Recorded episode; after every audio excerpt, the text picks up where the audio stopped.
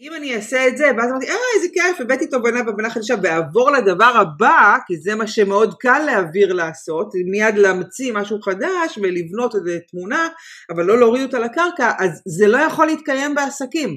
בעסקים יכול להיות שיש לי רעיון מהמם, ואנשים שהם אוויר, יהיה להם מלא רעיונות. את תראי שזה אנשים שיש להם מחברות שלמות של רעיונות, אם הם עצרו לכתוב אותם, ו...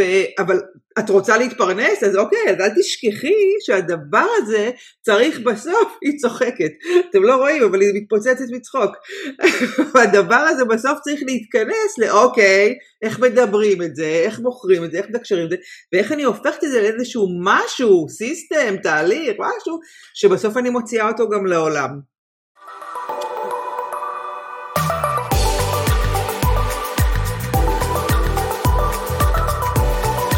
שלום יקרות או יקרים בפודקאסט מנהיגות עתידנית. מקווה שאני פוגשת אתכן ואותכם בטוב. אני המנחה שלכן ושלכם דוקטור מרווה אזם, חוקרת מוח ותודעה ומלווה תהליכי פיתוח מנהיגות אישית ועסקית באמצעות מודל שנקרא one recode שמבוסס על הפרוטוקול הטיפולי שפיתחתי למניעת ירידה קוגניטיבית והיפוכה אה, בו אני ממש משלבת בין עולם המדע לתודעה ורוחניות מעשית וזה מה שמעסיק אותי בשנים האחרונות, אני חוקרת וחיה על פי האינטגרציה הזו, לאורך כל המסע שלנו גם אה, כאן אה, בפודקאסט אני הולכת לחלוק איתכן ואיתכם ידע ופרקטיקות על החיבור בין עולם המדע לעולם התודעה והרוח ואתם תראו איך הכל מסתנכרן בהרמוניה שמאפשרת לנו ליצור את החיים שאנחנו רוצות ליצור לעצמנו. בצורה אה, מנהיגותית שמבוססת ממש הוויה וערכים בכדי להשפיע ולהשאיר את החותם שלנו בעולם.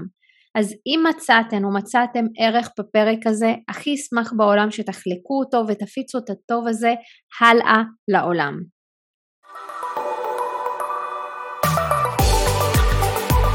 שלום לכן ולכם מאזינות ומאזינים יקרים, אז היום יש לי אורחת סופר מיוחדת, מאוד יקרה לליבי, ואת האמת שזאת האורחת הראשונה שלי כאן בפודקאסט, וזאת רויטל פיזנטי, אה, שהיא mindset designer, היא הבעלים ומייסדת של Fresh Biz ישראל, יוצרת תוכן ויוצרת חוויה. אני יכולה לומר מההיכרות שלי עם רויטל, היא אוצר בפני עצמו, שאני באמת אומרת לכם, ולכן בעיקר אסור לפספס את האוצר הזה, כי זאת אישה שיש לה ראייה רחבה על דברים, על עסקים, על איך היא באמת יכולה לארוז איזושהי חוויה ולהביא אותה לאנשים בצורה כל כך כיפית ומהנה, שאני אישית תמיד נהנית מהאוצרות האלה שלה, אה, ולכן היום אנחנו ככה מתחילות אה, להקליט את הפרק הזה, ורביטל שלום. שלום, איזה כיף שהזמנת אותי לבוא. ממש, וואו, ואחרי הפתיח הזה אני יכולה רק לאכזב דרך אגב, וואי, איזה סופרלטיבים, תודה. אני סומכת עלייך, אני יודעת שאכזבה לא תהיה פה. אה, מה שכן, רציתי לשאול אותך באיזה הוויה את מתחילה היום יחד איתי את ההקלטה ובכלל את היום שלך. אז קודם כל אני אגיד שאני מתחילה בהוויה מהממת, כי באמת אנחנו דיברנו על זה ועשינו את זה די בספונטניות. ואמרנו יאללה בואי לזה, אמנם דחינו כמה פעמים אבל, אז, נכון. אבל זה התחיל מאוד מאוד ספונטני וזה נורא כיף וזה בכלל כיף להיות המתארחת הראשונה ואני היום בהוויה מאוד מאוד נעימה, את יודעת, אה, בטח נדבר על כל מיני דברים אבל אני חושבת שהשורה התחתונה זה אם אנחנו מבינות ש... אנחנו אמורות לשוות תדר והאנרגיה והווייב שאני מחליטה להרגיש בו היום זה מה שיעדד לי מבחוץ, ככה תראה המציאות שלי, אז uh, היום אני בתדר ממש ממש כיפי. יש לומר שאחרי שאתמול הייתי באנרגיות קצת ירודות, אבל לפעמים לוקח איזושהי שנייה ולהגיד אוקיי, נותנים לגל הזה רגע לעבור, בוחרים מחדש, אוספים את עצמנו ומעלים תדר. אז אנחנו מעלות תדר היום. אנחנו מעלות היום תדר, את האמת שבאמת אתמול היה יום ככה עם תדר די כבד, אה, ואנחנו היום ביום אהבה. נכון. ביום אהבה, ואנחנו, אני ומיכאל חוגגים שמונה שנים של זוגיות היום. וואו. זה כאילו מטורף, והנה יחד איתה, תודה. אה, אז כן, היום אנחנו נבוא להעלות את התדר, להביא אהבה לכאן, ואני רוצה להתחיל מהשאלה הראשונה שככה עלתה לי תוך כדי שדיברנו, מה זה mindset designer? בואי רגע נגדיר את הדבר הזה. סבבה, אז קודם כל אני אגיד לך שכשאני יצאתי לעצמאות, שזה היה לפני לדעתי קצת יותר מ-11 שנה, אה, אני ידעתי שאני רוצה לעבוד עם אנשים ואני ידעתי שאני רוצה לשנות להם נקודת מבט ובעיקר ידעתי שאני רוצה לאפשר להם לעשות הרבה יותר בקלות את הדרך מנקודה א' לב' ולהבין את הפוטנציאל האפשרי שלהם ולקחת אותם הכי רחוק שהם יכולים ובקלות ותכלס כשיצאתי לעצמאות לא ממש ידעתי איך זה הולך להיראות. אה, כמה חודשים אחרי זה פגשתי את פרשביז ונכנסתי להקים את כל העסק הזה ו... למה אני מספר את כל ההקדמה הזו? כי כרטיס ביקור עם רויטל פיזנטי, אה, מנכ"לית ובעלים פרשביז ישראל, הוא קיים כבר 11 שנה, וזה השם שהחלטתי לשים עוד אז, כשבפעם הראשונה הדפסתי כרטיס ביקור שהוא של פרשביז. ואני חושבת ש... זה התחיל כי באמת מה שאנחנו מלמדים זה תודעה ואנחנו מלמדים תפיסה ואנחנו מלמדים את זה שמה שאני מחליטה שיהיה ואיזה משחק אני בוחרת לשחק ככה תראה המציאות. ואמרנו נתפרע ונמציא לעצמנו טייטלים. וה mindset designer היה נשמע לי מהמם כי מה זה בעצם? זה מעצבת תודעה. כלומר אם אני כל מה שאני רוצה לעשות נכנס במעצבת תודעה. אז זה כתוב על הכרטיס ביקור שלי כבר המון המון שנים ויש לומר ש... בהתחלה הוא נבחר הטייטל וזה היה נראה כמו איזה מין אולי טלאי כזה, אה, אבל לפני כמה שנים פתאום הבנתי שזה מה, ש... הבנתי שזה מה שאני עושה. כלומר, את מכירה את זה? זה כמו שלפעמים את קוראת ספר ואת מבינה, את מבינה מה הם אומרים אבל את לא מרגישה את זה מבפנים, כאילו את מבינה את זה בראש, את לא באמת מרגישה את זה. ואז כשהגיע השלב שהרגשתי והבנתי שזה מה שאני עושה, אז אה, נורא שמחתי על זה ש... זה מה שבחרתי לי, זה מה שאני עושה, מעצבת תודעה, בהרבה הרבה כלים, אבל בסוף אני מעצבת תודעה של אנשים. מעולה, ואיך זה קורה? אנחנו, זה מתבקש רגע להבין באיזה כלים את משתמשת, איך זה בא לידי ביטוי, איפה זה בא לידי ביטוי? Uh, איך זה בא לידי ביטוי בלעצב תודעה? כן. תראי, לעצב תודעה באמת יכול לבוא בהרבה הרבה אופנים, אז אני יכולה לספר על הכלים שמשמשים אותי. אה, אז קודם כל אני אתחיל מפרשביז כי משם התחלתי. פרשביז הוא משחק לוח שמדמה סביבה עסקית והוא מאפשר לך לפגוש את עצמך ואת דפוסי החשיבה וההתנהלות שלך בתוך משחק. את יודעת שאנחנו עוברים חוויה, אנחנו לא יכולים אלא להתנהל בה כמו שאנחנו מתנהלים בחיים האמיתיים. אז המשחק הזה בא ונותן לך איזושהי חוויה שמראה לך איך את מתנהלת ואיך את מתנהגת ואיך את מגיבה ואז אפשר לקחת את זה החוצה ולהגיד רגע בוא נבדוק את זה שנייה. האם אפשר אחרת? ואז בעצם העיצוב תודעה מבחינתי אומר ברגע שאני נחשפת לידע חדש או נחשפת לתובנות והבנות חדשות או כלים שעד עכשיו לא היו לי או משפרת מיומנויות אני מתחילה לעצב את התודעה. התודעה זה, את יודעת, זה לא רק הדבר הרוחניקי הזה שאומר איזה משהו מרחב כזה, תודעה זה התפיסה שלי שבה אני מפרשת את העולם. ואז כאשר אני נחשפת לכלים וידע ומשפרת מיומנויות, התודעה שלי אה, משתנה, מתרחבת, מתעצבת, אז באמת זה התחיל מתוך המשחק, וזה המשיך אחר כך מ...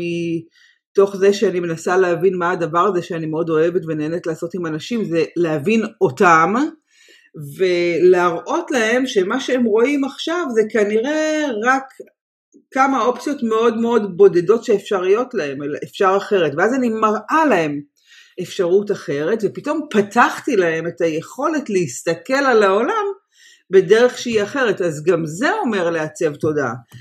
ועוד דבר... אז אני רוצה רגע שנייה לעצור כן, אותך כן, כאן, סליחה. ואני רוצה אה, לקחת את זה שנייה לעולם שלי, כי כשאת מדברת על העיצוב תודעה זה מאוד מעניין איך אני רואה את זה תוך כדי שאת מדברת, כי אני רואה את זה בתור החוקרת מוח, ואיך המוח שלנו עובד כרגע, וזה אוקיי. בדיוק מה שאת אומרת. את אומרת, אוקיי, התודעה היא לא באמת הדבר הרוחניקי הזה שאנחנו כל הזמן רואים, אלא בעצם יש איזושהי תפיסת עולם שלנו, היא בעצם תפיסת העולם של המוח שלי, אוקיי? זה מה שהמוח שלי מקרין מתוך התודעה הקולקטיבית, המכונה הזו שמתבנת את כל דבר רואה דברים בצורה מאוד צרה. ואז אנשים מגיעים למשחק, רואים את התבניות האלה, פועלים לפי התבניות או התפיסות עולם שלהם, בהרגלים שלהם, בחשיבה שלהם, ברגשות שלהם, ואני כאן בעצם מאפשרת להם לראות תבניות אחרות או אופציות אחרות שנמצאות שיכול להיות שהמוח שלהם לא קלט, נכון. ואז התודעה שלהם מתרחבת. נכון, לגמרי. לגמרי. עכשיו, זה באמת במשחק, אבל זה ממשיך גם לדברים אחרים.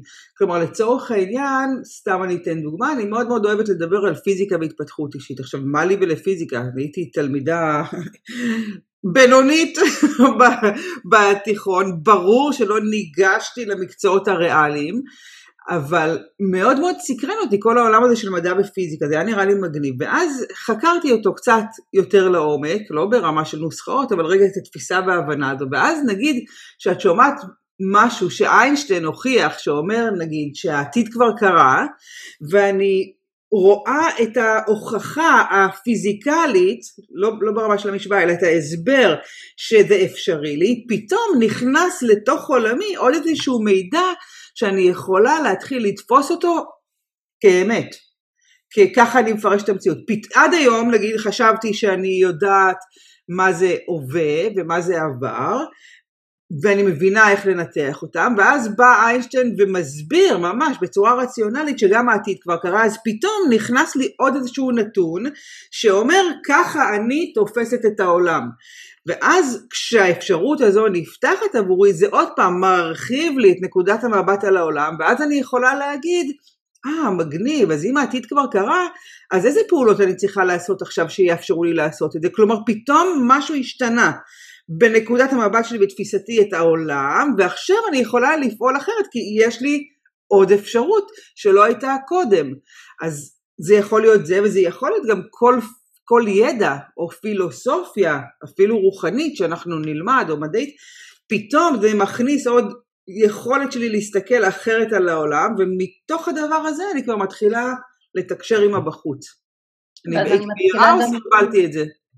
אה, לא, זה, זה לא, זה דווקא, אני יכולה להגיד איזושהי דוגמה ממני שאני ככה אה, ערה אליה, זה כמו שאני כל הזמן אמרתי, אני מסכימה לגדול. ובתקופה האחרונה אני אומרת אני גדלה ואני שמחה, אני רק רואה את האופציות שיש לי מול העיניים ואני משתמשת באופציות האלה כי אני כבר גדלה ממילא. אז זה בדיוק המקום של איפה אני שמה את, ה, את האמונה שלי או אם אני מפרקת את המילה אמונה שזה בעצם להזדהות עם הדבר החדש הזה שקלטתי ואז בעצם הפוקוס שלי וההזדהות שלי וטביעת האצבע נמצאת שם, אני רק רוצה לדעת איך אני מסדרת עכשיו את המציאות או איזה פעולות אני עושה שיאפשרו לגדילה הזו להיות יותר הרמונית ויותר כיפית. בדיוק, נפתחה לך עוד אופציה, היא עכשיו חלק מהאפשרויות והמציאות שלך, זה כבר לא סימן שלה, זה חלק מהמציאות שלך, אבל זאת אומרת, אוקיי, מה עכשיו אני עושה עם הדבר הזה, כי זו האמת. נכון, כי בזה אני מאמינה. עכשיו, אוקיי. יש, יש דבר אחד גם שאני יודעת שאת משלבת, וזה אה, באמת ארבע הממדים, אני לא זוכרת איך יסודות. זה, כן, כן, היסודות, ואני רוצה רגע לבוא לקחת את זה ובואי נראה רגע איך אנחנו מפתחות גם את השיח על זה ואיך אנחנו מחברות את זה או משלבות את זה בדיוק במה שאת אומרת לגבי למשל הפיזיקה ואיך את מכירה את האנשים דרך דווקא ארבע היסודות. אוקיי, okay, מעולה. אז יסודות זה גם כן, זה לקוח מתוך, אה, זה נמצא בהרבה תורות וזה מתקדם בהרבה מקומות, אבל אני לוקחת את זה דווקא מתוך תודעת העל אה, של זאב אבירז, שלמדתי את זה שלוש שנים, דרך אגב לא סיימתי את זה, זה, זה לימודים של חמש שנים, אבל הבסיס של תודעת העל זה הסבר של בוא נגיד פילוסופיה רוחנית, שמסבירה את היקום הזה, למה אנחנו פה ואיך אנחנו מתנהלים והבריאה, באמת זו פילוסופיה רוחנית אה, מרתקת אה, שפותחת צוהר לעוד עולם שלם של הבנות, שגם זה כשאת מתהלכת בתוך ההבנה והידיעה הזו וכאילו תופסת חלק מהעולם, זה התודעה שאת מתהלכת, מתהלכת איתה, ותודעת על מדברת על ארבע יסודות, אש, מים, אוויר, אדמה. כאשר כולנו בנויים מכל ארבעת היסודות. יש לנו אחד שהוא דומיננטי כמובן, אבל אנחנו בנויים מכל ארבעת היסודות. עכשיו, כשאני פוגשת בן אדם, אז באופן אוטומטי, מאחר וזה הפך להיות כל כך חלק מצורת החשיבה שלי, אני כבר מתחילה לראות אותו ולהבין, גם לפי ההתנהלות ובעיקר לפי מה שהוא אומר ואיך הוא מתקשר והדברים שעולים, אני מבינה איך הוא בנוי. אז אני רגע אסביר ככה בכללי, בסדר? שמה זה היסודות, נכון? שנוכל... כן, בטח. אז יסודות, כמו שאמרתי, אש, מים, אוויר, אדמה, שכולנו בנויים מכולם. אש, שזה יסוד אחד, אש מדבר בעצם על אה, אנשים שהמוטיב המשמעותי אצלם הוא הרצון לכבוש. להשאיר חותם. זה אנשים שיש להם הרבה סקרנות ויש להם הרבה אנרגיה, זה כמו, כמו שזה נשמע אש, הם מדליקים, הם מדליקים והם נדלקים, עם זאת הם גם דרך אגב הם נכבים מאוד מהר, הם אנשים שמעולים בריצות של אינטרוולים, נגיד ריצות ארוכות פחות, כי אש היא תזזיתית כזאתי, אז זה כל הסקרנות והיצריות והרצון לכבוש ולהשפיע ולהשאיר חותם, הם גם מאוד מאוד סוליסטים דרך אגב, הם עובדים יפה בקבוצות אבל הם מאוד מאוד סוליסטים, הם צריכים את המקום שלהם, גם נורא סומכים על עצמם. הם חושבים שהם חכמים או יודעים מעצם היותם. נכון? כאילו זה יכול להיות נורא מעצבן, אבל הם חושבים שהם חכמים ויודעים מעצם היותם, זה מובנה, כאילו אם עכשיו אני מסבירה משהו ולא הבנת, זה כי את לא בסדר, לא כי אני לא הסברתי טוב, אז ככה הם, זה יכול להיות נורא מעצבן, אמ, אז זה האש. אה, כמובן שאין טוב ורע, לכל היסודות יש את התכונות, יש את הצד הטוב וגם את הצד הרע, ויש את ההגזמה ויש את ההימנעות. זה כמו בנומרולוגיה שיש את ההסתר ויש את הגילוי, וכשאת מדברת למשל על, ה, על האש הזו, זה קצת מזכיר לי את מספר תשע, נניח, אוקיי? מספר תשע הוא מספר של מנהיגים, וזה מספר שהוא אוהב מאוד מאוד במות. עכשיו, הוא גם אש, הוא מאוד רוצה את החיבוק מצד אחד, מצד שני, ככל שהוא מתבטא ומביא את עצמו, והוא מנהיג אנשים, הוא יכול להביא את האש ולנתב אותה בצורה נכונה, ואז הוא הופך להיות לבן אדם שיכול לסחוב אחריו הרבה מאוד אנשים. אפרופו, אני תמיד נותנת את הדוגמה הזו, אה, ואנחנו ברוח הסערה שקורית פה במדינה, ביבי הוא מספר תשע. אז אפשר לראות איפה אתה יכול להיות באור שלך כמנהיג ואיך אתה יכול להנהיג מתוך האש שיש בתוכך, אפרופו mm-hmm. ומתוך המקום הזה שבאמת רוצה טובת הכלל, ואיפה אתה יכול להיות בהסתר ברמת התשע ולאן זה יכול להוביל אותך, אפרופו תשע כשהוא לא בגילוי שלו אז הוא יכול להסתבך בהרבה מאוד אה, סאגות משפטיות. אוקיי? אז זה בדיוק זה, זה בדיוק הטיפוס הזה שאת מדברת עליו. יפה, אני אוהבת את ההגבלות האלה. אז באמת בואי נגיד שיש יותר מדי אש, אז אני יכולה לשרוף דברים נורא, או שיכולה להיות מאוד מאוד אימפולסיבית, ואני יכולה לא להתעכב בכלל על לחשוב, גם ככה לא מתעכבים הרבה על לחשוב, אבל הם ישר פועלים, אבל אם אני בסטייה של הדבר, לרמה הגבוהה, אז באמת זה יכול להיות מאוד מאוד כואב. ולצורך העניין, אם אין לי מספיק אש, אז אין בי אנרגיה של יצירה. כלומר בעצם אומרים שאש הוא תחילתו של כל דבר. עצם זה שאני אומרת אני רוצה, מעצם האמירה של אני רוצה, זה אומר שאני מושכת אנרגיה לטובת המימוש של הדבר שאני רוצה לעשות. ואז אם אין לי אש, אני לא מצליחה להניע את עצמי לעשות. ועוד דבר שחשוב לזכור, שאי אפשר להדליק אש של אף אחד. אנחנו היחידים שיכולים להדליק את האש של עצמנו. אז זה נורא חשוב, אני מניחה שמאזינים ומאזינות לנו הרבה מאמנות ומטפלות וכאלה, לפעמים יש את הנטייה, לנו את הנטייה והרצון מאוד מאוד להשפיע על מישהו ולגרום לו לזוז, אבל אם הבן אדם לא מדליק את האש בעצמו ומתעורר בו רצון משל עצמו, לא יקרה. אז זה האש. המים זה כל הצד של עולם הרגשות, עולמנו הפנימי, עולם הרגשות, גם כל הנושא של מערכות יחסים, כלומר המנוע הפנימי של בן אדם שיש בו הרבה הרבה מים הוא בדרך כלל המקום והרצון של ההתבוננות הפנימית והחקירה הפנימית ומה שמאוד מאוד יהיה משמעותי עבורו זה היכולת לייצר מערכות יחסים טובות, כלומר זה כל הנושא של ההרמוניה והזרימה במערכות היחסים ובכלל, בשביל לזרום, כמו שאנחנו משתמשים בהם לזרום, אנחנו נדרש שיהיה פה איזושהי תנועה, אז המים זה התנועה הזו של מערכות היחסים בעולמנו הפנימי. אז אם אנחנו, כן, מה, איזה מספר זה? יופי, זה, יש, זה מזכיר לי שני מספרים, זה מספר 2 ומספר 6. בנומרולוגיה, שש מאוד מאוד רוצה הרמוניה, אוקיי? והעבודה שלו היא פה לקבל את המקום הרגשי שיש בתוכו ולא לשמור בבטן, ודווקא להיות בתוך הזרימה, ושתיים, בגלל שזה תדר גם מאוד נשי, אז הוא גם תדר של שלום, והוא תדר מאוד רגשי, אז פה הוא צריך להיות פחות פסיבי ויותר לנוע ודווקא לדבר וליצור שיתופי פעולה. שני המספרים האלה יכולים להוביל ולייצר הרבה מאוד שיתופי פעולה והם יכולים באמת לגשר בין אנשים ובין עולמות. ואלה אנשי הרגש שבדרך כלל מנסים דווקא להדחיק את הרגשות שלהם במקום לזרום עם הרגש ולתת מעוף לרגש כי הוא באמת יכול גם ללבות את האש הזו שאנחנו מדברות עליה. מקסים, זה מקסים. אז בואי נדבר רגע על סטייה, בסדר? כשזה יותר מדי או פחות מדי. אז אם אני נגיד עם יותר מדי מים, אז אני יכולה להגיע לדרמה.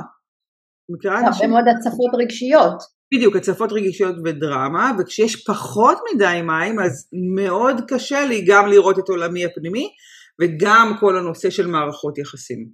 אז זה כשאנחנו בקצוות של פחות מדי או, או, או יותר מדי. אה, אוויר, אוויר זה בעצם המנוע הפנימי של אנשי האוויר, זה הידע, התובנות, ההבנות, הם אנשים שיודעים לחקור, הם אנשים שהם יכולים להתפלצף מהמם, הם אנשים שיבדקו מאוד לעומק, כלומר מבחינתם התוצר שיצא טוב זה אם הצלחתי להביא איזושהי חוכמה עכשיו, אם אין לי משהו חכם להגיד אז זה לא מעניין, המטרה שלהם היא באמת לפתור מה שנקרא את הפאזל המחשבתי.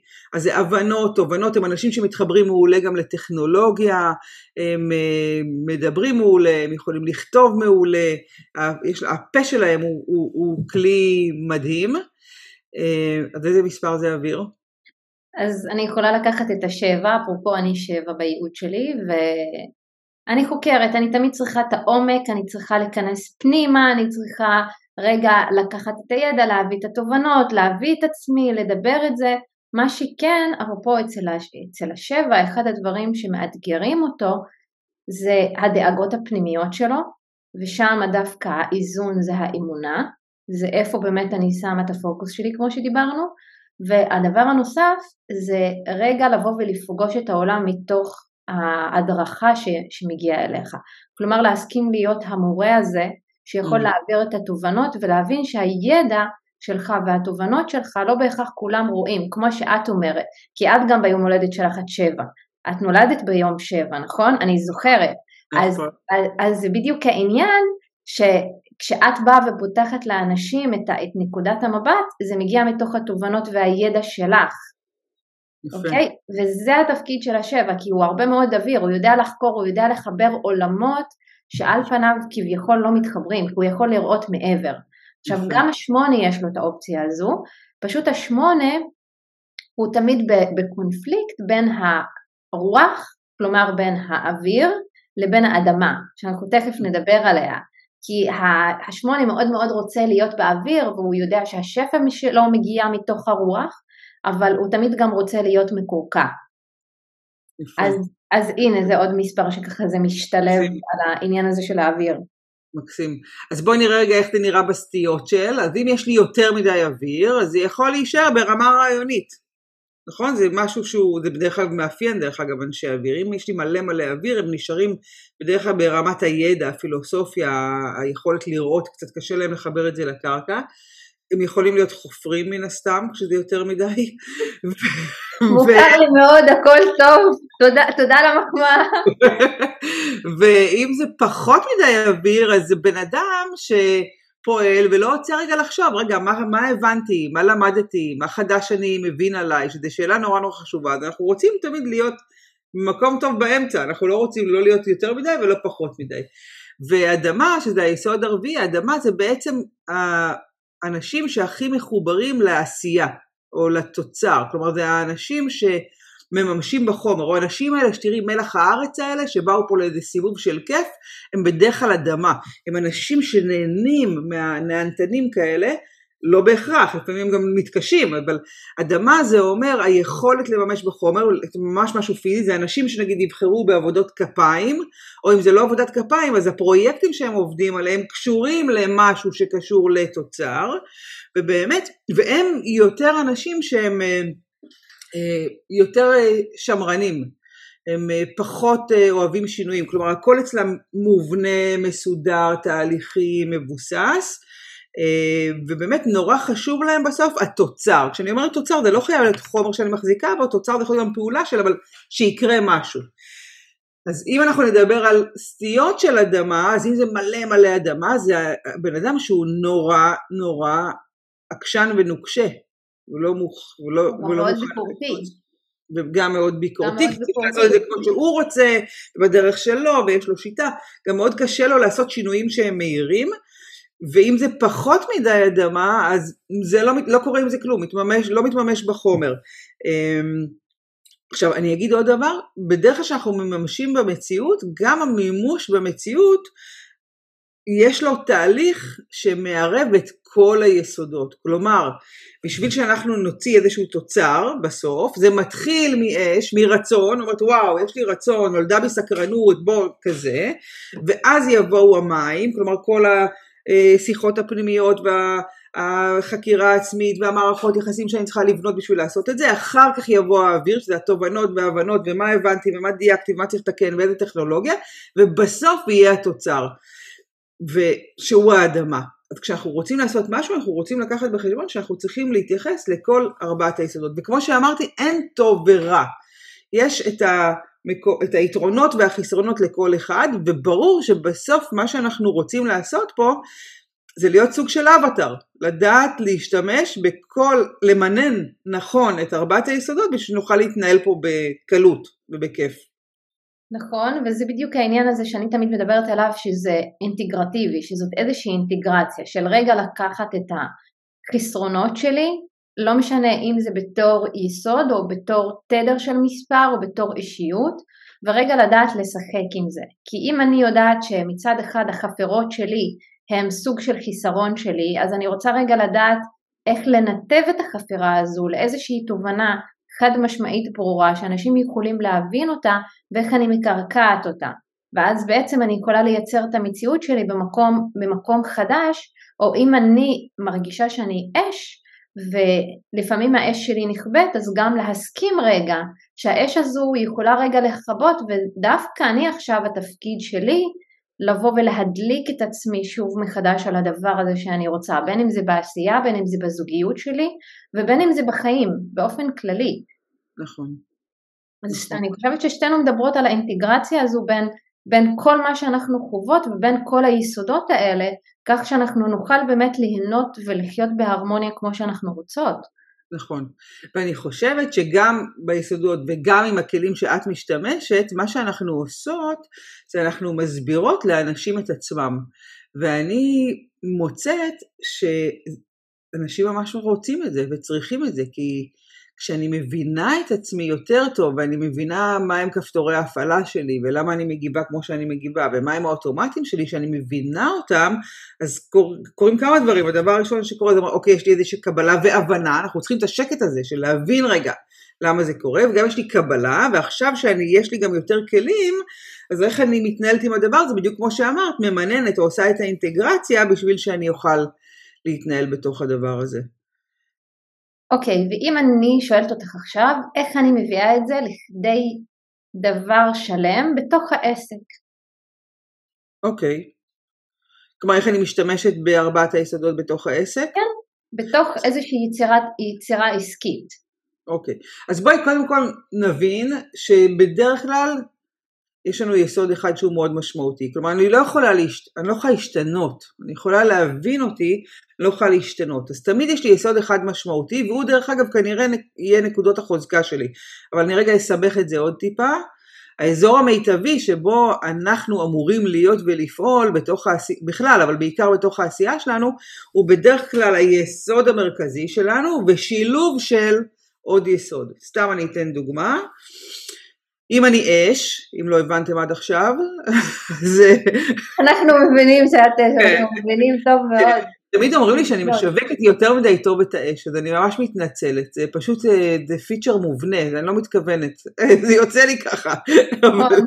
נכון, כן. באמת שאצלי בזמן האחרון יש לאנשים שאומרים לי כשהם באים אליי לתהליכים והם גם מבינים שאני כל כך מחברת את האדמה לאוויר, זה אומרים לי אבל בחוץ את מדברת יותר אש ויותר אוויר ולא מרגישים את האדמה. Mm. ואז התחלתי להגיד אוקיי הבנתי אז אני צריכה יותר לדבר אדמה בחוץ גם בשביל שיבינו שיש פה פרקטיקה ולא רק דיבור באוויר ובאש כי יש פה נכון. עבודה. אז... נכון כי בסוף אנחנו חיים בעולם פיזי אנחנו נמצאים פה מה שנקרא במרחב ניסוי, כי האני הפוטנציאלי שלי או הליבה שלי או איך שכל אחד קורא לזה שמה למעלה במקום שהוא מטאפיזי אז את יודעת אין מרחב ואין זמן וכל הפוטנציאלים אפשריים אבל אנחנו פה בעולם פיזי של מימוש בחומר ולכן בסוף המטרה של מה שאנחנו עושים פה זה להצליח להתנהל בתוך עולם של חומר של גוף ואדמה ולהוציא את זה בחומר. אז, אז אני חושבת שהשילוב המדהים הוא כשאנחנו יודעים לקחת מה שנקרא אוויר גבוה או תודעה ולחבר אותו לפרקטיקה. אחרת זה, אוקיי, אז מה אני עושה עם זה עכשיו? אז השילוב המדהים הוא באמת הדבר הזה. אז רגע, התחלתי להגיד ש... תחזרי לעת שלך. כן, בדיוק. אז, אז אני אחזור את זה רגע למה שאמרתי קודם, שבעצם יש לנו תמיד... אה, יסוד אחד מרכזי ועוד אחד שזה האזור המיטבי אז באמת האזור החזק שלי הוא האש שזה המנוע הפנימי שלי אבל האזור המיטבי שבו אני פורחת ומרגישה שהכי כיף לי ואני רוצה לעשות את זה עוד דבר כל הזמן זה דווקא השילוב עם מים. כלומר אני מביאה את כל הידע וההבנות והתובנות ומדליקה וזה אבל בהכרח מה שעושה לי את זה זה כשאני פוגשת אותך בצד השני ורואה את האסימונים נופלים. כלומר, אם נגיד היית אומרת לי, טוב תקשיבי, תכתבי ספר, ויקראו אותו מלא אנשים, ויאללה תהיי בייעוד שלך, תשאלי אותי אם זה סבבה לי, אני אגיד לך ממש לא. כי מה זה מעניין? אני רוצה לראות שהידע שהבאתי, או מה שהסברתי לך אותך והבנתי אותך, אני רואה שהדלקתי אותך עלייך, זה מה שעושה לי את זה. כלומר, החיבור עם עולמנו הפנימי ואנשים, זה האזור המיטבי שלנו. אז האזור המיטבי הוא תמיד יהיה היסוד החזק ועוד אחד. עכשיו, אני רק אגיד, זה דורש חקירה, זה לא כזה מהר וגם לא סתם לומדים את זה כל כך הרבה שנים, אז אני היום מדברת את זה נורא נורא כללי, אבל בסוף אנחנו רוצים להבין את הניואנסים ולדעת לחקור את זה, אז זה לא כזה פשוט, אני רק נתתי איזשהו כיוון. אז שאלת אותי התחלתי את כל זה כי שאלת אותי מה אנחנו עושים את זה, מה אנחנו עושים בעסקים שלנו ואיך ממננים את זה. אז אנחנו לא יכולים להתעלם ממה שאנחנו חזקים בו, זה אמור להיות האזור שבו אנחנו מבלים הרבה מהזמן, בלהידלק, להדליק, להניע, להעביר רעיונות, זה האזור אם, אני, אם אנחנו אש, או אם אני אוויר, אז האזור המרכזי שאני אמורה לעשות בו זה לפתח מוצרים, לחקור לעומק, להביא תובנות, זה המקום המרכזי, אבל מה? תמשיכי את האבל ואז אני אשאל את השאלה אוקיי, שיש אבל מה שאנחנו צריכים... אוקיי, אז מה שאנחנו צריכים לזכור, שהאזור שבו אנחנו טובים לפעמים יכול מאוד מהר להפוך להיות האזור הנוח שאנחנו מבלים בו קצת יותר מדי זמן, ואנחנו שוכחים שזה לא מספיק נגיד שאני מפתחת מוצרים וחוקרת לעומק ומביאה תובנות והבנות, כי אם אני אעשה את זה, ואז אמרתי, אה, איזה כיף, הבאתי תובנה והבנה חדשה, ואעבור לדבר הבא, כי זה מה שמאוד קל להעביר לעשות, מיד להמציא משהו חדש ולבנות איזה תמונה, אבל לא להוריד אותה לקרקע, אז זה לא יכול להתקיים בעסקים. בעסקים יכול להיות שיש לי רעיון מהמם, ואנשים שהם אוויר, יהיה להם מלא רעיונות. את תראי שזה אנשים שיש להם מחברות שלמות של רעיונות, אם הם עצרו לכתוב אותם, ו... אבל את רוצה להתפרנס? אז אוקיי, אז אל תשכחי שהדבר הזה צריך בסוף, היא צוחקת. אתם לא רואים, אבל היא מתפוצצת מצחוק. הדבר הזה בסוף צריך להתכנס לאוקיי, איך מדברים את זה, איך מוכרים את זה, איך מתקשרים את זה, ואיך אני הופכת את זה לאיזשהו משהו, סיסטם, תהליך, משהו, שבסוף אני מוציאה אותו גם לעולם. אז עכשיו אחרי שהתפוצץ מצחוק, מה רצית לשאול אותי? זה בדיוק מה שרציתי להגיד לך, הרי אמנם אני, תראי, אם אני רגע לוקחת את זה למקום של, של התדרים של המספרים, שזה מה שאני עובדת איתו, אני יודעת שמצד אחד אני אש, אבל מצד שני אני סופר משימתית ואני ממוקדת מטרה, ואני אוהבת במות. יש לי את האש הזו ויש לי את האוויר. יחד עם זאת, בתור מישהי שאני יודעת שה...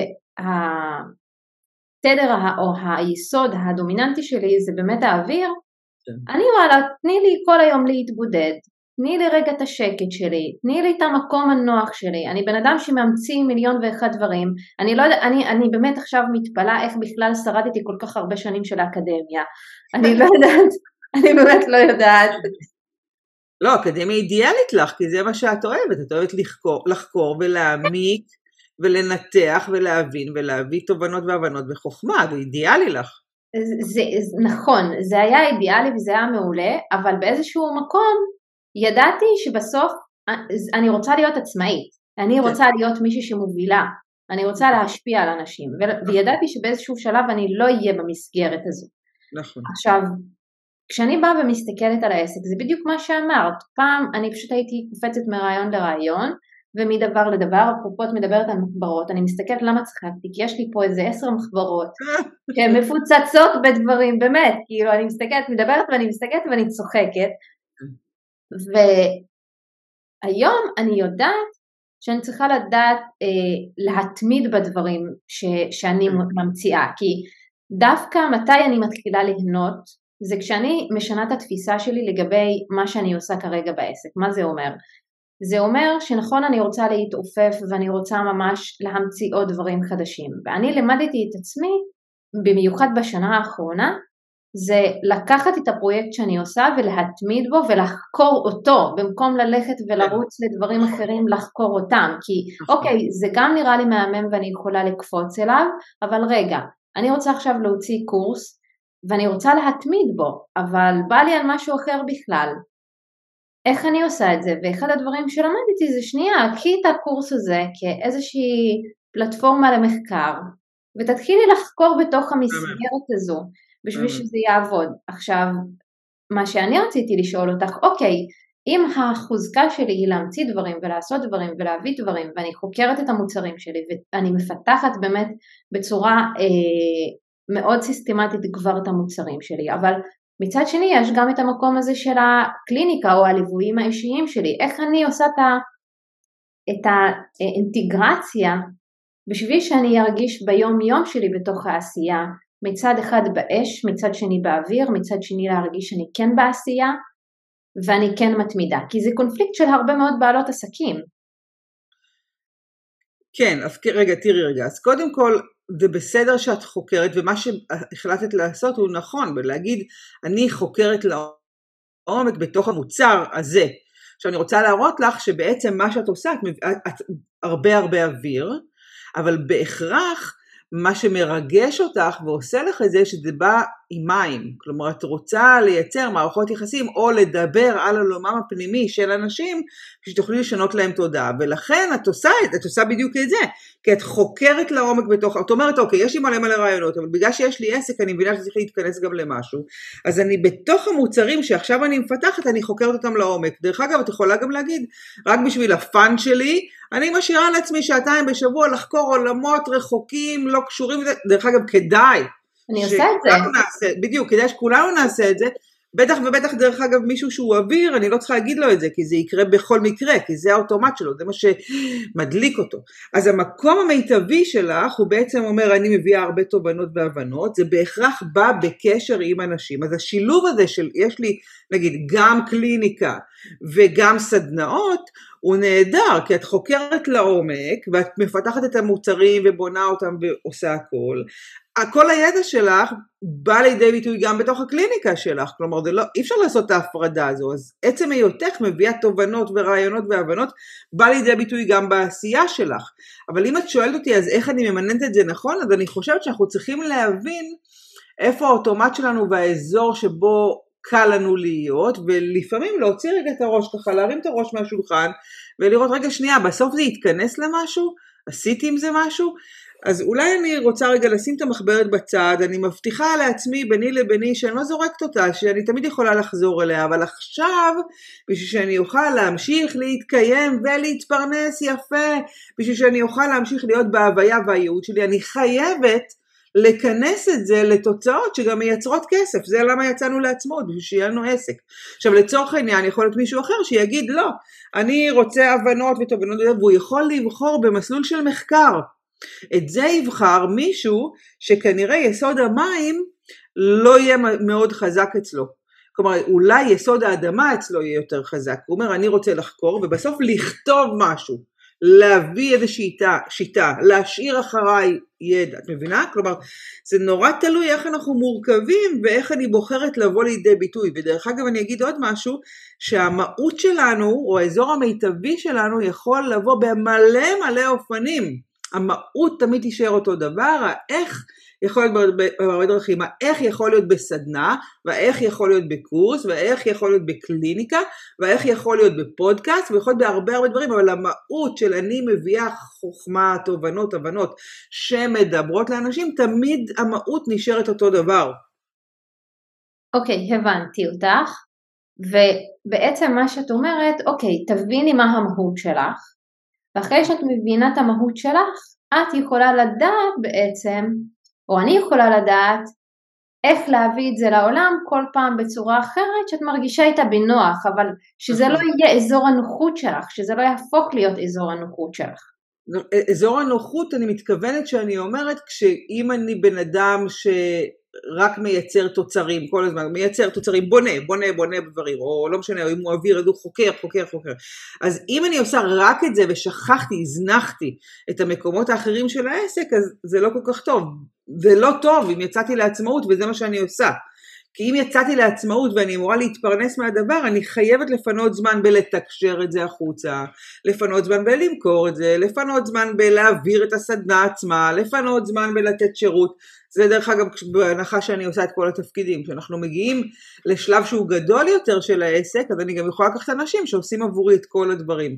אבל בשלב ההתחלתי אנחנו צריכים לשים לב שאנחנו לא נשאבים רק למקום שאנחנו הכי טובים בו, כי אז לנצח נפתח מוצרים, או לנצח נבנה מבנים, או לנצח נדבר על מערכות יחסים ונחקור את עולמנו הפנימי. אנחנו רוצים לוודא שגם היסודות האחרים, או המספרים האחרים, מופיעים בתוך העשייה שלנו בשביל שנוכל להתקיים מהעסק הזה. אוקיי, okay, ואיך אני עכשיו לוקחת את זה לניהול האנרגטי שלי? איך את לוקחת את זה עכשיו לניהול האנרגטי. את מנסה לדמיין שיש נגיד אה, אה, שלוש מבחנות מעל הראש שלך שמחזיקות אנרגיה, בסדר? שאחת מהן מחזיקה אש, שזה הרצון וסקרנות ויצירתיות ותשוקה, ואחת מהן מחזיקה ממש מבחנה שמלאה בחומר של חקירה פנימית ומערכות יחסים, ו... מבחנה שלמה, עמודה שלמה שמחזיקה תובנות, הבנות, טכנולוגיה. ואז אני אומרת, אם עכשיו אני רוצה לממש משהו בחומר, אני רוצה רגע לוודא שנתתי את הדעת במקום ומספיק זמן בהתעסקות עם כל אחד מהרבדים האלה ברמה האנרגטית. עכשיו, יכול להיות שיש לי תוכנית מהממת, נגיד מישהו עכשיו רוצה להוציא תוכנית שנתית, בסדר? ניקח שמישהו רוצה להוציא תוכנית שנתית. אז כשהוא מתכנן תוכנית שנתית, אז מי שיבוא מתוך עולם של אוויר, אז מה שהוא יעשה, הוא יבנה אותה, ויהיה לו את כל השיעורים, ואת המערכים, ודפי עבודה, וכל החומר יהיה. עכשיו, זה השלב, בניתי את החומר. צריך לחזור ולשאול את עצמי, רגע, בואו ננסה רגע להתעכב שנייה על ש... שלב האש, שזה אומר אני מושכת מלא מלא אנרגיה של רצון וסקרנות והתכנון והכל זה האש, משכתי אנרגיה, אומרת אני רוצה, מתחילה לעשות את שלב התכנון, תכנון זה האש. שלב המים שיכול להיות שאנשים שנגיד יש להם הרבה אוויר או שיש להם הרבה אש, הם אולי ידלגו על שלב המים. אבל מה שצריך לקרוא עכשיו זה להגיד, אני מבינה שעכשיו אני הולכת לקראת משהו. בוא נראה רגע איפה בגזרת המים נדרשת לי עכשיו השקעה או אנרגיה או התייחסות, שזה יכול להיות התפתחות אישית שאני צריכה לעשות, מה שדיברת קודם, אני מבינה שאני צריכה לצמוח וזה דורש ממני עבודה פנימית, ולהצליח לגדול להיות הבן אדם שאני מורה להיות ויכול להיות שאם אני מדברת על תוכנית שנתית שנמצאים בה 100 איש בשנה, זה דורש גם את ההבנה וההתייחסות שלי לכל הנושא של מערכות יחסים ותקשורת עם אנשים באינטראקציה והאם נתתי על זה את הדעת. ואז בסוף בא גם האוויר ואומר אוקיי אז מה עכשיו הבנתי או למדתי או אולי נדרש לי טכנולוגיה? בשביל שאני אוכל להוציא את זה לפועל. אז מה שניסיתי להגיד עכשיו בהרבה הרבה מילים זה שאנחנו צריכים לתת את הדעת על כל אחד משלושת היסודות שבאים לפני התוצר של האדמה, האדמה הוא תוצר. אוקיי, okay, בעצם את אומרת קודם כל, אם אני ככה מזקקת את זה, את אומרת קודם כל יש פה תהליך ואנחנו צריכות להסכים ללכת בתהליך הזה. נכון. ולא לדלג מעל שום רובד ומעל שום, שום חלק בתוך התהליך, כי כשאני מדלגת על רובד מסוים, בעצם התהליך לא מגיע לכדי מימוש באדמה. נכון מאוד, או שהוא מגיע עקום, לא במלוא מה שרציתי. או שהוא מגיע ואז בעצם אני מגלה שהלכתי בכלל במסלול הלא נכון, ואז זה, זה מביא לי את התוצאות הלא נכונות, ואז אני לא מבינה למה אני עובדת כל כך קשה, ואז התוצאות לא מגיעות כמו שאני רוצה. אז כנראה שהיה שם בכלל אה, מאחורנית או מאחורי, מאחורי הקלעים דברים שלא היו מדויקים ברמת התהליך, בדיוק. שגרמו לתוצאה הזו להתממש בצורה כזו. בדיוק. אוקיי, עכשיו בעצם יבואו אנשים שיגידו לך שרוצים את התוצאה כאן ועכשיו, לא בא לי לעבור את התהליך הזה. אז שתי אפשרויות. אחד, שאם לא בא לו להעביר את התהליך, אז זה לא יקרה, מן הסתם, או שזה יקרה בקנה מידה נורא קטן, זה תלוי מה הרצון שלך. יש הבדל בין להגיד אני רוצה שיגיעו לי שלושה אנשים לקליניקה, לבין יש לי מועדון שיש בו מאה איש, כן? זה רמות אנרגיה שונות, קיבולת אחרת. אז אם הוא לא מסכים ללכת את הדרך, אז כנראה זה לא יקרה. האפשרות השנייה זה שיכול להיות שיש שותפים לדרך שמשלימים את המקומות שאני לא עושה אותם. כלומר, אם לצורך העניין, אם לצורך העניין עכשיו הדבר האחרון שבא לי זה, אני אתן לך דוגמה אמיתית ממני, בסדר? כן. נגיד, אני אני עושה הרבה רעש ברשת, משתדלת לעשות, לא הרבה, עושה קצת רעש ברשת, כאילו, אה, תודה דרך אגב, אבל למדתי ממך מלא. אז אני... את עושה רעש מאוד טוב ברשת, אני מאוד אוהבת את הרעש שלך. לא, את עושה את זה מהמם, ואני אומרת לך בכנות, תודה, שבזכותך אמרתי, יאללה, תכנסי לעולם הזה. אז אני עושה את הרעש, ואני מכינה, ואני בונה מוצרים מהממים, וכבר יש לי קהילה, וכבר מכירים אותי והכל. אבל, אם עכשיו נגיד אני עושה פייסבוק מאומן, שמביא לידים, כשאני אמורה לעשות שיחות מכירה, אני זורקת כסף. למה? כי אני לא מסוגלת לשים את עצמי בסיטואציה הזו שאני עכשיו אמורה להתחיל לנהל איתך מערכת יחסים בשיחה כשאת עוד לא מכירה אותי. אין לי עצבים לזה, אני, אני יודעת שזה נשמע נורא, אבל אין לי עצבים לזה. או במילים אחרות, אם יש עסק עכשיו שהוא צריך לבנות מערכות יחסים עם הרבה אנשים תוך כדי והוא לא יודע לעשות את זה ואין מי שיעשה את זה במקומו, זה לא יקרה. את מבינה? אז או שאני עוקפת את זה בכלים אחרים, באנשים אחרים שעושים את זה או כזה, אבל אם אני אדלג על איזשהו שלב או לא אמצא פתרון של משהו או מישהו שיעשה במקומי את השלב הזה, אז כנראה זה לא יקרה. אני יכולה להגיד לך שזה למה עד היום אין לי חברת הדרכה עם עשרה מנחים. לצורך העניין, אני יכולה להחליט שאני פותחת חברת הדרכה ולאמן מנחים ולהופיע בארגונים ועם בעלי עסקים מבוקר עד לילה וגם עשרה אנשים יכולים לעשות את זה. אבל כשאני שואלת את עצמי האם אני מוכנה ללכת את הדרך הזאת שזה אומר לרצות בכלל לתכנן כזה דבר לנהל מערכות יחסים עם עשרה מנחים שאני צריכה להחזיק להם כל הזמן את האנרגיה הגבוהה. ואני צריכה לבנות מערכות שיתמכו בשביל שאולי אני ארוויח יותר ממה שאני מרוויחה היום. אני אומרת לך שאני בחרתי שלא. יכול להיות כי, כי זה לא מתאים לי לא מתאים לי להתחיל לתחזק ברמה האנרגטית יותר הרגשית של מערכות יחסים של אופרציה כזו גדולה. לא מתאים לי, זו בחירה אבל יכול להיות שיבוא מישהו אחר שנגיד יש לו הרבה יותר מים ממני. והוא יכול להחזיק כאלה מערכות יחסים וגם יש שם מישהו שיודע לבנות מערכות מסועפות מורכבות זה יכול להיות עסק מהמם ולכן יש הרבה הרבה עסקים שעושים את זה. אבל זה בחירה והבנה של איפה נוח לי, מה אני רוצה, כמה אנרגיה זה ידרוש ממני והאם אני מוכנה ללכת את הדרך הזאת זה מדהים, וזה הפיל לי עכשיו האסימון. איזה?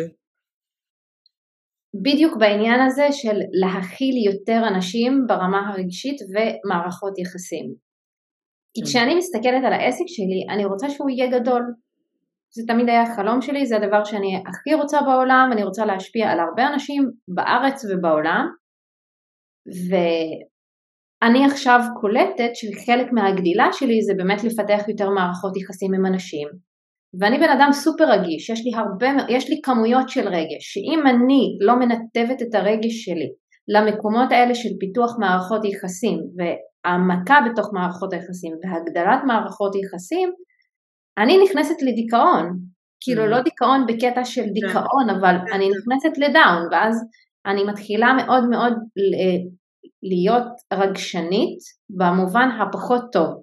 כן. וזה פתאום כזה הפיל לי האסימון, וזה מתחבר לי גם למשהו שקרה אתמול. ואני בדרך כלל לא מדברת פוליטיקה וכאלה, ואני לא רוצה להיכנס לזה, אבל אתמול קמתי בבוקר עם בכי. ממש. ברמה כזו, כאילו קמתי בוכה, כי קשה לי מה שקורה פה. מאוד. בכלל מהרקע שאני הגעתי ממנו, והנה, אני מתחילה לבכות, מהמקום שבאתי ממנו וכל מה שקורה וכואב לי. וקמתי וכאילו פשוט בכיתי ואמרתי, אוקיי, מה אני עושה אחרת היום למען המצב הזה שקורה פה? וזה לא האוטומט שלי. נכון. ופשוט איכשהו הכל הסתדר לכדי זה שאני נסעתי לירושלים ואני התהלכתי, התהלכתי שם ופשוט בכיתי כל הדרך ואמרתי, אני חלק מהדבר הזה, אני חלק מהמערכת, מהאורגניזם הגדול הזה, ואני לא מוכנה יותר לא להיות. צודקת, כל הכבוד לך, גם אני דומעת, ואני חייבת לומר שהימים האחרונים נורא נורא קשה להשאיר את האנרגיות הקשות האלה מחוץ לגבולות של עצמנו. אני באמת מוכן, יחד איתך זה ימים קשים, ואני חייבת להגיד לך שכל הכבוד לך שעשית את זה. אני התעצלתי וזה לא בסדר, אבל כן, קורים דברים שעכשיו אנחנו ממש לא מצליחים לעצור את הדבר הזה מלתת לו לחדור ולהשפיע עלינו מאוד מאוד. נכון, ואני חושבת שאחד הדברים שקורים בשנה האחרונה איתי זה שאני פתאום מתחילה לעשות שיתופי פעולה בינלאומיים, ואמרתי אתמול, אם את רוצה לעשות שלום בין מדינות, ואת מצליחה לחבר בין אנשים שבכלל דובר, דוברי שפות שונות, מה את לא תעשי את זה בשביל המדינה שלך? כן. ו, וכן, זה, זה נכנס עמוק פנימה, ולא יכולתי, פשוט באתי, באמת באתי למיכאל, מיכאל אומר לי, מה קורה? כן. אמרתי לו, הרגש הזה צריך לצאת, ואני הולכת להיות חלק מהדבר הזה, אני לא מוכנה לשתוק, ואני לא מוכנה, וזה לא קשור לא לימין, לא לשמאל, לא, לא לזה שאני ערבייה, וללא שום דבר. המדינה הזו חשובה לי, האנשים במדינה הזו חשובים לי, לא משנה מאיזה אספקט נכון. ובאיזה דעות הם, ואני עושה את זה לא רק למעני, נכון. גם למענם, ואני חושבת שזה בדיוק המקום הזה, שאני פתאום, כשדיברת, קלטתי מה באמת עשיתי, אולי ברמה קצת לא מודעת, כן. וכמה זה חלק מהגדילה שלי, של לבוא ולהגיד, אני חלק מהמדינה הזו, ואני דואגת לאנשים, וזה הרגש שלי, והרגש שלי יש לו מקום, ומתוך הרגישות והרגש שלי אני רוצה לייצר שותפויות. נכון. אז אני אחבר את זה רגע, למרות שזה כאילו מעבר חד מבאמת כן. רגעים היסטוריים קשים, אבל במעבר חד אם אני אחבר את זה, אז באמת שותפויות ושיתופי פעולה, לא חייב שותפויות, יכול להיות גם שיתופי פעולה, שאנחנו מביאים לצידנו אנשים שיכולים לכסות את הצד הזה שאולי אני כרגע אין לי אותו, או לא מספיק, או לא מיומן בו, או לא טובה בו, אנחנו, אם אנחנו מביאים, מביאים צוות שכל אחד תופס את התפקיד, זה עושה לנו את זה יותר קל, ובטח ובטח, דרך אגב, כשאנחנו מדברים על פרויקטים שהם גדולים, אי אפשר להחזיק אותם לבד, אנחנו לא יכולים לעשות את הכל, ובטח ובטח שזה בקנה מידה שדורש הרבה התייחסות ואנרגיה ו... זמן ומשאבים, אז באיזשהו שלב בגדילה שלנו אנחנו צריכים לפחות להבין את זה שאנחנו נידרש להוציא על זה אנרגיה, ואם לא אנחנו, אז מי אנחנו שמים לצידנו שיעשה את זה איתנו? זה יכול להיות שותף, זה יכול להיות שיתופי פעולה, זה יכול להיות שותפות, זה יכול להיות גם אנשים שהם שכירים, אבל שמכסים את מה שאנחנו לא. נכון, וזה דורש הרבה מאוד אומץ רגשי, כי אתה כן. צריך גם ללמוד להכיל את האנשים האלה, במיוחד כשאתה סוליסט. נכון. נכון. במיוחד כשאתה סוליסט זה דורש להרחיב רגע את הרובד הרגשי בשביל להכיל את כל הדברים האלה. זה לא רק להכיל את הלקוחות, זה גם להכיל את האנשים שאתה רוצה לעבוד איתם, כמו שבדיוק את אמרת. נכון. אני בחרתי בחירה אה, אני לא אגיד עצלנית, כי היא לא עצלנית, זה בחירה מתוך מקום של באמת אני מבינה כמה אני צריכה ורוצה, איזה איכות חיים אני רוצה לחיות, והאם אני רוצה לזוז ממנה, כן או לא. עכשיו, יכולים לבוא אנשים ולהגיד, מה קרה לך? אבל את יכולה לעשות פי שלוש ממה שאת עושה. ואני אומרת, אני לא רוצה. אני לא רוצה, כי יותר חשוב לי שיהיה לי מספיק זמן ביומן שלי ל... בעיקר לא לעבוד מאשר לעבוד, אבל זו החלטה נורא נורא אישית. אני רק רוצה להזכיר שכולנו יצאנו לעצמאות בשביל שהעסק שלנו ישרת אותנו ולא אנחנו את העסק. וזו שאלה אמיצה, כי אני חושבת שזה אוטומט כזה שאנחנו חושבים שאנחנו צריכים יותר לקוחות, יותר כסף, יותר מוצרים, יותר עובדים, יותר, יותר, יותר, יותר. לא יודעת, תשאלו את עצמכם לפעמים למה? באמת זה מה שאני רוצה? זה מה שאני צריכה? זה מה שמתאים לי? ככה אני רוצה לעצב את החיים האלה? כי תכלס באנו לשחק. עדיף שזה יהיה בכיף, עדיף שזה יהיה מהנה, ואף אחד מאיתנו גם לא יודע מתי זה נגמר. אז אם אנחנו מבינים את האזור המיטבי שלנו ואיפה אנחנו פורחים בו, זה מה שאנחנו רוצים לעשות בקנה המידה שמתאים לנו, ויש לנו אנרגיה להריץ את הדבר הזה וליהנות ממנו. זה הכי חשוב לדעתי, ליהנות ממנו. נכון, ואני חושבת שזה לא עצלנות מצידך, אני חושבת שזה סופר אמיץ לבוא ולהגיד זה, זה מה שאני רוצה בתור איכות חיים, ואני רוצה ליהנות מהחיים, ואני רוצה פחות לעבוד, יותר ליהנות, ואני רוצה לשחק את המשחק בצורה כזו. אני חושבת שזה אומץ, זה הרבה יותר, כאילו זה ממש ממש לא עצלנות בעיניי. יחד עם זאת, כמו שאמרת, זה לבוא ולשאול את עצמי, למה אני רוצה יותר? האם באמת היותר הזה ישרת אותי? או שאני רוצה בדיוק את מה שנכון לי ומדויק לי, ואני חושבת שזו שאלה סופר אמיצה שרגע, אני, אני באמת מזמינה את המאזינות ואת המאזינים שלנו רגע לפגוש אותה ולשאול את עצמם את השאלה הזו, כי לפעמים התשובה יכולה להתגלות שמה שאני רוצה או את היותר שאני רוצה זה לא באמת אני, אלא זה הילדה הקטנה שהייתי, שרוצה יותר כי ככה היא למדה להיות. נכון. ואני רק אגיד, קודם כל אני לא בעד לא להרוויח כסף, אני גם לא בעד להרוויח מעט כסף, אני בעד להרוויח הרבה כסף, שהמקור של הדבר אומר שאני יודעת שהמוצרים שלי והערך שאני מביאה והיכולת שלי לגעת באנשים ועדבות ההשפעה שלי הם כאלה משמעותיות וטובות שאני יכולה לשים עליהם את תג המחיר הנכון בשביל להרוויח כמו שבא לי. אז את יודעת, אז אני, ויש לי מוצרים שונים, יכול להיות שנגיד אני אעשה אחד על אחד מחיר מסוים, אבל נגיד שאני אלך לסדנה בארגון, אני יודעת יפה מאוד לשים עליה את המחיר של הכמה אלפים הטובים מאוד מאוד, ואני יודעת שהם מקבלים ערך עבור כל שקל ויותר שהם שילמו. אז אני לא אומרת שלא צריך להרוויח, צריך להרוויח, צריך לחיות טוב, צריך ליהנות, באנו לפה ליהנות. וזה יקרה כשאנחנו גם נשאל את עצמנו את השאלות החשובות וגם נוודא כמובן שהמוצרים שלנו הם ברמה הכי גבוהה שיש והם בעלי ערך. נכון, ואני רוצה רגע להתעכב על העניין הזה של הכסף ועל הערך. כי הרבה מאוד פעמים אומרים שכמה שאני מתמחרת את עצמי זה משקף את הערך שלי. עכשיו, במובן מסוים זה די נכון, אבל במובן אחר אני קצת לא מסכימה. כן. כי, כי יש פה הרבה מאוד אלמנטים אחרים חיצוניים על פניו, אבל אני רוצה רגע לשאול אותך, איך את באמת לוקחת את כל הערך המטורף שאת מביאה, ואת שמה עליו את תג המחיר שאת מרגישה שהוא נכון ומדויק, בהתחשב לכל מה שקורה מסביב גם ברמת ההוצאות, ברמת כל מה שקורה מסביב ברמת העסק. אז אני אגיד שיש לי... ארצי. כן. אז אני אגיד, ש... אני אגיד לך שיש לי כמה רגליים לעסק, כי אני עובדת גם עם ארגונים וחברות, עם הנהלות, וחברות ש... אני באה אליהן לסדנאות והן יכולות לשלם את הכסף הזה ואני יודעת שהן מקבלות ערך מדהים. ומצד שני אני עובדת גם עם בעלי עסקים ויזמים שזה אומר שאני עושה סדנאות לבעלי עסקים ויזמים גם הם ברמה מסוימת כן? יכול להיות שנגיד מי שממש ממש בתחילת הדרך אז אולי הסדנאות שלי לא מתאימות לו כי זה אולי קצת יותר יקר להם.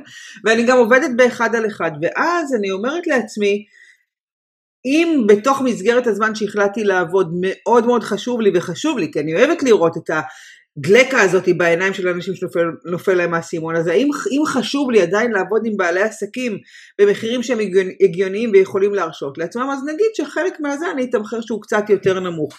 אבל כשאני עובדת עם הנהלות ואני יודעת שזה בסדר שאני אבקש מהם גם לצורך העניין, תלוי כמה זמן אני מבלה שם, אבל אלפים טובים טובים לכמה שעות, ואני יודעת שזה בסדר, אני מרגישה מאוד מאוד נוח.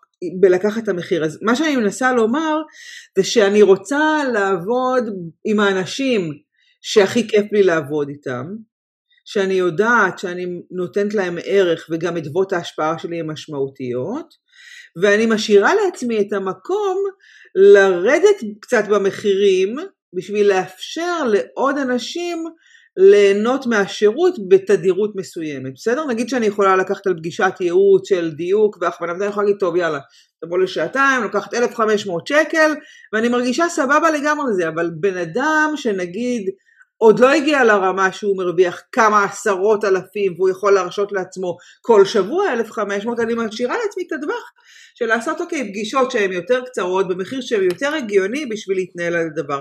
אבל בסוף בסוף אני אזכיר לך שאני מתחילה מכמה זמן אני רוצה לעבוד, ובתוך הכמה זמן אני רוצה לעבוד אני משבצת את המוצרים השונים ועושה רגע את המתמטיקה בשביל לראות שאני מגיעה לכמה שעכשיו מתאים לי ואני רוצה להתפרנס החודש. אז יהיו איקס סדנאות ואיקס אה, אישיים ואיקס אה, סדנאות לבעלי עסקים, את מבינה?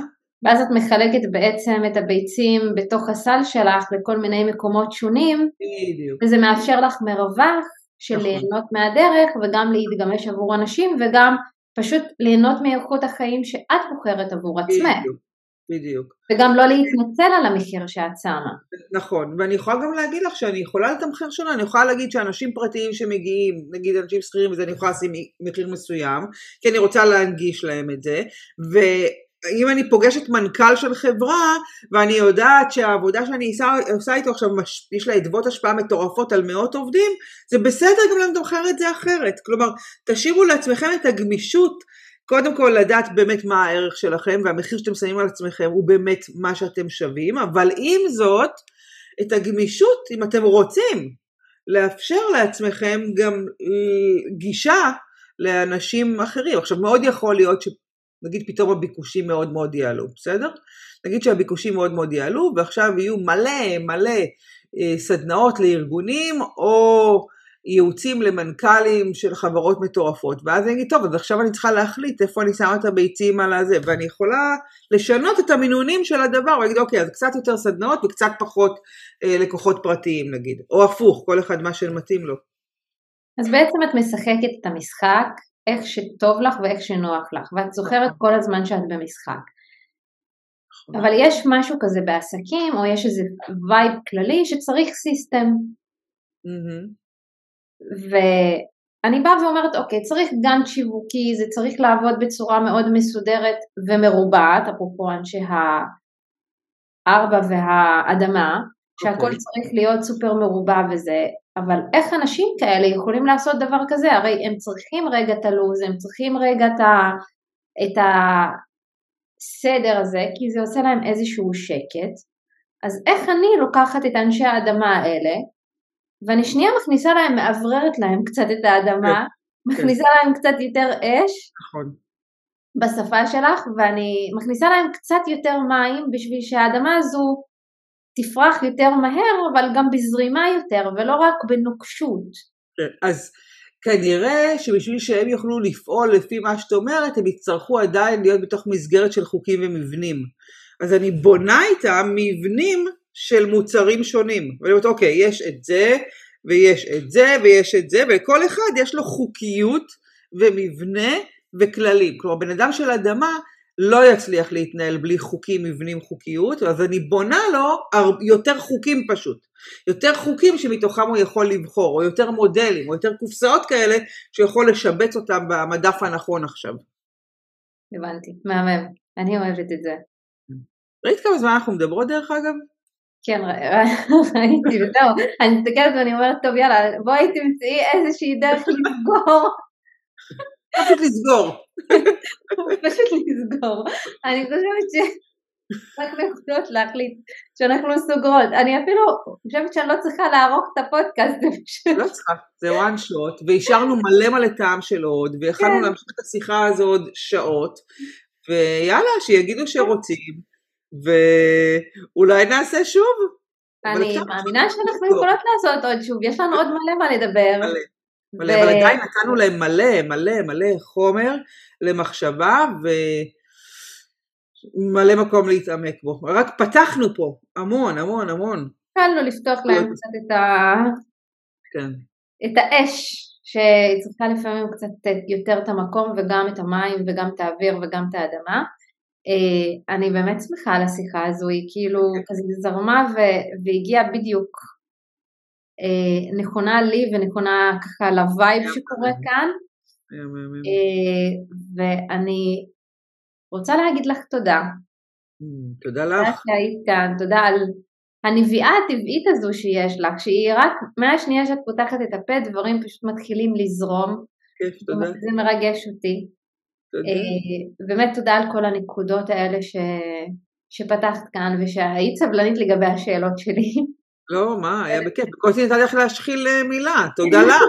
הכל טוב, הכל טוב, אני, אה, כיף לי, כי ככה אני יכולה גם להקשיב, והנה ראיתי תוך כדי, גם אני נפלו לי כמה סימונים ודברים ככה שעברו דיוק, ואני מאמינה שזה באמת יעשה גם אה, עוד דיוקים והסימונים ייפלו למאזינות ולמאזינים שלנו.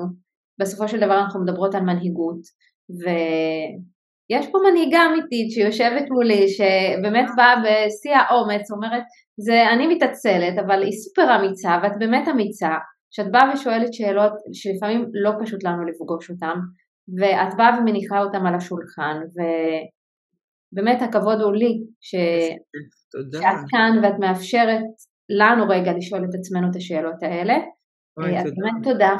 תודה לך, היה ממש שיחה כיפית ומעניינת, ווואו, אפשר היה להמשיך אותה שעות, אז תודה, ואיזה כבוד גם להיות האורחת הראשונה של הפודקאסט, ותודה על החשיפה המגניבה הזאת לאנשים שבטח לא מכירים אותי, ואני שמחה שהצלחתי לגעת בהם דרכך, תודה.